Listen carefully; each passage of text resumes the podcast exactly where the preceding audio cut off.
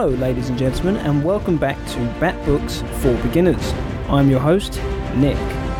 Now, we may be going through a bit of a transition in the DC comic world at the moment with the start of the DC New, but uh, that doesn't mean you want to forget about all those older stories. That's where I come in.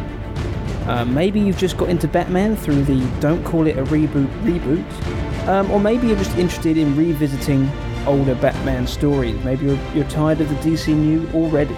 Um, either way, this is Bat Books for Beginners, and it, it's here to guide you through Batman's previous stories. Um, I've done plenty of episodes so far, and I'm just getting up to quite a milestone at the moment in Batman's history. But uh, so check back through the archives in the Batman universe for the Bat Books for Beginners older episodes, see what other books I've reviewed, what's on offer, and see what I've covered, and, and, you'll get a good background on Batman's past. Whether you're a new fan or an old fan, Batbooks for Beginners is a good place for you to start. So, as I mentioned, I'm now entering a milestone in Batman's history, and uh, that would be because I'm reviewing Nightfall, and in particular, Nightfall Part 1, known as The Broken Bat. Now, this was written by two writers, uh, Doug Moench, Moench, still not sure how to pronounce that name, and Chuck Dixon. Now, I've reviewed uh, both of these guys' stories in the past on BBFB, and they're two writers I definitely have a lot of faith in, so it's a good start there.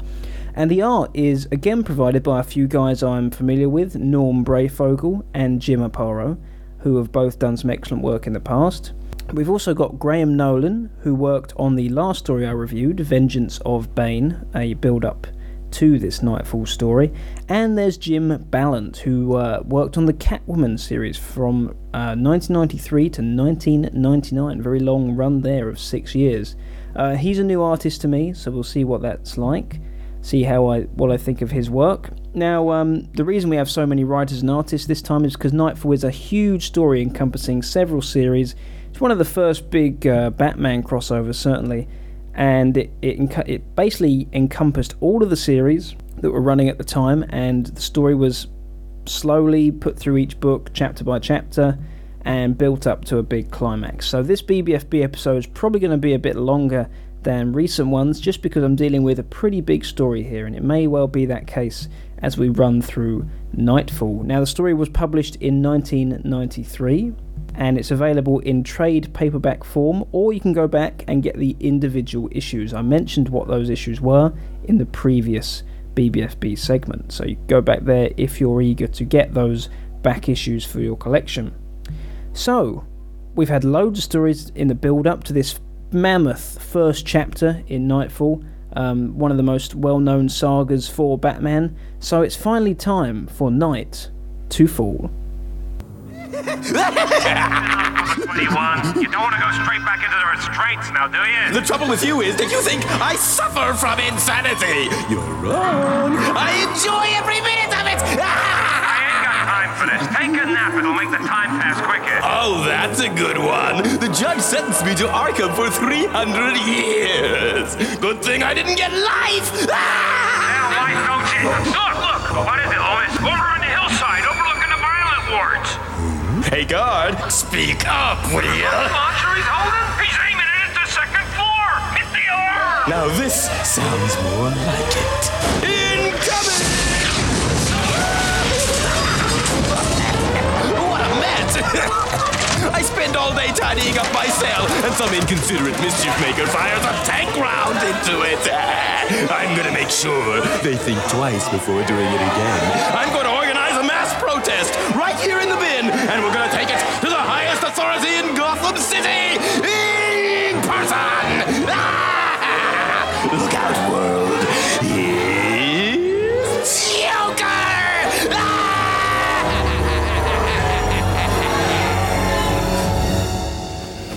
Master Bruce. Ah, Alfred, what is it? Sir, the signal. I would have ignored it, but I've just seen it on the news. Somebody blew a hole in Arkham Asylum this morning. What?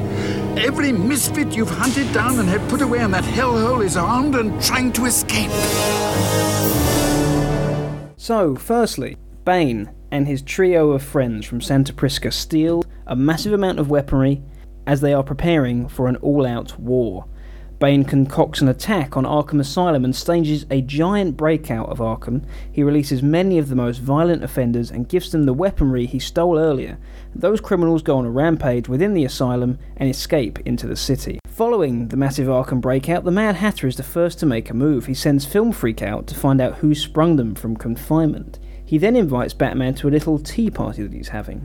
The thugs at the tea party are easily defeated, and the Hatter is captured, but Film Freak is killed by Bane. Batman is already beginning to show his fatigue, but continues on regardless. Batman then has to deal with the ventriloquist and Amygdala, who form an unlikely partnership. This is followed by Mr. Zsasz, who takes several girls hostage at a boarding school. Batman manages to infiltrate the school and rescue them, but his low energy levels are really beginning to show as Bane simply continues to watch from a distance. Robin manages to track one of Bane's henchmen, called Bird, back to Bane's location. He follows the hulking menace before being ambushed and captured by Bane. Bane begins talking to Robin in the sewers when suddenly Killer Croc emerges and attacks Bane. All three of them fall into the sewers and are pulled further into the depths of Gotham's underground, but Robin does manage to save himself. The Joker decides to team up with Cornelius Stirk and plans to kidnap Commissioner Gordon, but Stirk quickly gets out of control and tries to kill Gordon before Batman intervenes and saves him. Stirk is captured, but the Joker manages to escape and then teams with the Scarecrow, uh, who suggests that they need to look higher and decide to go after the Mayor of Gotham. Firefly then arrives and starts torching areas of Gotham. Batman is busy and leaves it to Robin to try and find the Firefly. Tim does some research and manages to predict the villain's next move, relaying the info to Batman. Batman's unable to catch Firefly though after a lengthy fight, and he realizes his true weakness at that moment. Jean Paul Valley, who has been training with Bruce recently, decides to try and help out on the streets, as does Huntress, who also turns up at one point to help too. Bruce reluctantly attends a charity ball which is invaded by Poison Ivy, who manages to brainwash the guests thanks to plant spores. Bruce quickly changes into the Batman costume again and overpowers the manipulating villainess. The Riddler is sick of not getting the attention that his riddles deserve with all the chaos going on around Gotham, so he decides to go on a popular TV chat show with a bomb strapped to his chest. Knowing Batman is busy, Robin rushes to the studio and manages to foil the Riddler's plot. Batman then decides he needs to go and rescue the mayor, who, as I mentioned earlier, is being held by Scarecrow and Joker. Once he finds the two of them, Batman is gassed by Scarecrow and has visions of Jason Todd's death, clearly his biggest fear at the time. He overcomes the fear and beats Scarecrow. He then turns on the Joker and beats him severely, screaming the words Jason Todd as he does so, almost getting a small bit of revenge there on the Joker. After a lot of effort, Batman saves the mayor and returns him to the police. Just when he thinks he'll get a break, he's struck by Trogg, Bird, and Zombie, Bane's three henchmen. And with his final remaining energy, Batman manages to defeat the three of them, but still there are no answers of Bane's whereabouts. Bruce decides to return home, eager for some rest, but Alfred is not there to greet him. Very unusual. Bruce walks up through the cave to Wayne Manor to find Alfred on the floor unconscious. Bane has arrived. Bane begins pummeling into Bruce, relentlessly attacking him, with Bruce offering no defense or response to the attacks. After a massive brawl in the Batcave, Bane decides to end this. But rather than kill the Bat, he will simply break him. He takes Bruce, lifts him above his head, and smashes his spine onto Bane's knee, breaking Batman's back. And the chapter closes there. Joker, ventriloquist and Scarface, Scarecrow, Riddler. Loose in the night, running free in the dark. Most of the worst and more heavily armed, permanently dangerous. Who did this to me? Who broke them out of Arkham? So, what did I think of Batman Nightfall, the first chapter? Well, firstly, um, it had a great start. Um, I loved all of Batman's work, you know, his life's work almost, being undone, but in one move by Bane when he destroyed the asylum and let out all the villains, and, and the anguish that Batman went through in that early phase of the book, I thought was really powerful and um, really set up a fantastic story. Yes, there are a lot of intense moments in this book, but um, there were some funny moments too, and f- from people like uh, f- from some of the lesser known rogue villains like Maxi Zeus, for instance, And we got to see the real range of Batman's villains from the Joker to the ventriloquist to Film Freak to Bane to Scarecrow. And seeing all the villains in such a small space of time really showed you the range of the, of the characters and um, reinforced my love for those villains. I noticed that uh, there were a lot of TV shows, radio shows, ch- sort of chat shows used to update the situation in Gotham because it's quite difficult to express how the city is coping and like the time frame we're dealing with here. And it's a technique I first noticed in the book Watchmen, and I think it was um, adopted, and I think it worked pretty well here. Not to such great effect, but did a pretty good job of keeping us updated on how the the world is dealing with this this massive uh, outbreak. I like the idea that to reach Bane, Batman had to fight through this massive storm that Bane created around him. It was challenging, it was tough, and, and it was a really. It was a unique challenge. I've not seen Batman have to deal with something like this before, and that was intriguing. Um, one negative might be that uh, there was a new character to me called Cornelius Stirk, who um, really didn't work for me. Seemed very odd, some sort of zombified creature, and he focuses on fear. To me, it was a bit of a scarecrow ripoff. I think he was a character created in the 90s, kind of left in the 90s, and um, didn't really do anything for me at all. I, but then again, I thought there was a really interesting combination when the Scarecrow and the Joker teamed up. Um, and I loved the moment where fear gas was used on Joker and it didn't really have any effect. I thought that was very interesting. I think you could see Batman's weaknesses. I thought that was shown well in the writing. For instance, Tim tells Batman that they mustn't react to everything all the time. Um, they need to try and be proactive. And so he goes to investigate Firefly and manages to predict his next move. To me, this kind of upstaged Batman and proved tr- Tim's true worth and, and showed that Tim knows where to focus attention when it's needed. Um, another negative: some of the police outfits were absolutely ridiculous. Particular Commissioner Gordon's wife, who uh, was wearing some sort of pink and blue checkered jacket.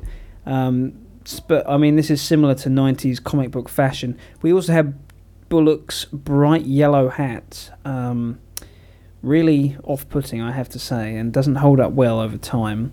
In, in a more general view, I thought this was a story where Batman's relentless commitment to fighting crime becomes his downfall here. He does not stop, and that is commendable, but Bane is aware of that and gave him such a challenge and he knew it was too much. It's mentioned that Batman doesn't know when to surrender in the story, but he also doesn't know when to take a break and trust others like Tim, Nightwing, Huntress to fight for him, and when to, to take a step back when he knows he's done too much. And um, this is a big flaw in Bruce Wayne and I think Bane recognised that and exploited it well, and um, really shows a side to Bruce Wayne's character that um, is is is a weakness. Uh, once again, Batman is reminded of the loss of Jason Todd when Scarecrow squirts some fear gas at him. Um, that seems to be becoming a, quite common now in massive stories involving Bruce. Uh, we also got the introduction of Dr. Kinsolving, who didn't really do a lot in this story apart from just appear once or twice but she will become more prominent as we progress through the stories. Do not worry about that.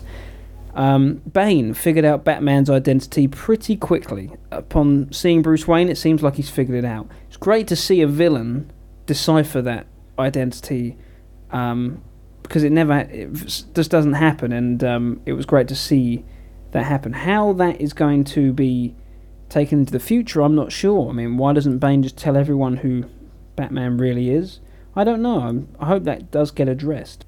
But, you know, when I look at the writing and the art, I thought Bruce's weakness was portrayed well through both mediums. Um, and I liked it. Uh, as an event, it's pretty entertaining so far. It feels very epic. But um, some some of the execution wasn't brilliant. I mean, the individual comic book stories as you go through it, in which Batman tracks down particular villains, some are not memorable at all. We had the Mad Hatter, there was one with Amygdala and Ventriloquist, um, and they're not great individual stories. But the overall story, involving Bane in particular, is good. It's there are a few individual issues I would say were a bit of a waste of time and maybe stretch the story out a bit. And the artwork, unfortunately, is quite plain. Um, the covers by Kelly Jones look pretty good, but apart from a few memorable panels and the depiction of Bane, which I did like, I felt the art was quite simplistic. Maybe there was a massive job to do here and not enough time. I don't know, but did feel simple, which was a shame for something this well written and a little bit of a surprise. But uh, you know, the, the final moments of the story were excellent. Bruce really looked afraid, very unlike him, and that final fight with Bane in the Batcave is one that I think I will always remember. It's one of the big fights of Batman's history, and we've come to that moment where his back has been broken. But all in all, pretty good collection of stories, I have to say. Um, apart from being slightly drawn out and lacking some individual strength in certain areas, overall it's a very good story and a good start to the Nightfall saga. I'll be giving The Broken Bat 4 out of 5 Batarangs. Don't remember getting to the car. Recall the ride home only in snatches. Cave. Home. Can't wear this costume in the house. Promised Alfred. But where is Alfred? Oh, concentrate. Nearly at the Batcave access door. The clock hand set at the precise hour my parents were murdered. And it's unlocked. Strange. Not like Alfred to. Alfred? I left him alive, Mr. Bruce Wayne. Not your underlings I want, Batman. Bane! In Wayne Manor! It is you, and you will scream my name. You know who I am. My senses are quickened in ways which give me insights denied to other men. Insights which ensure my survival, for no disguise can hide my enemies from me. This Bruce Wayne is nothing but a mask, which no longer serves your purposes, Batman. What has all this been about? Freeing the inmates from Arkham. Watching me wear myself down trying to recapture them. I was a child in a jail filled with the dregs of the earth. But a vision sustained me that I would survive those days of terror, those nights of fitful dark dreams, when dark winged creatures would torment me. That one day I would rule a great city the way I ruled that jail, by defeating the dark winged creature that haunted my tortured nights. You would kill just I would kill for anything. I would kill to silence a grating voice, to darken the light in eyes that dared look at me. Yours is a madness I cannot allow to run free. You must be brought down, whatever the cost. You will pay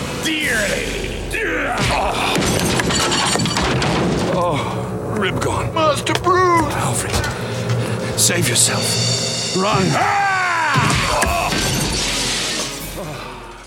Now, if you're wondering where I'm getting these clips that you're hearing from, then um, I recommend you check out the BBC audio drama of the Nightfall Saga, uh, starring Michael Gough, who played Alfred in the Tim Burton movies. It's a very good production. It's available on CD, or I'm sure you can download it on the internet, and uh, does a great job of covering such a large and complex story. Very well acted, and um, you can fly through it very quickly. I'd highly recommend it. So if you are interested in Nightfall, maybe you don't want to read the books, um, the audio drama is an excellent uh, alternative to that. So, next time, what will happen next to Bruce? Is Batman gone forever?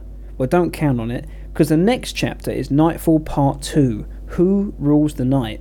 And in the immediate aftermath of uh, Bane's destruction of Bruce Wayne, what will happen next? Has Bane won? Is it all over?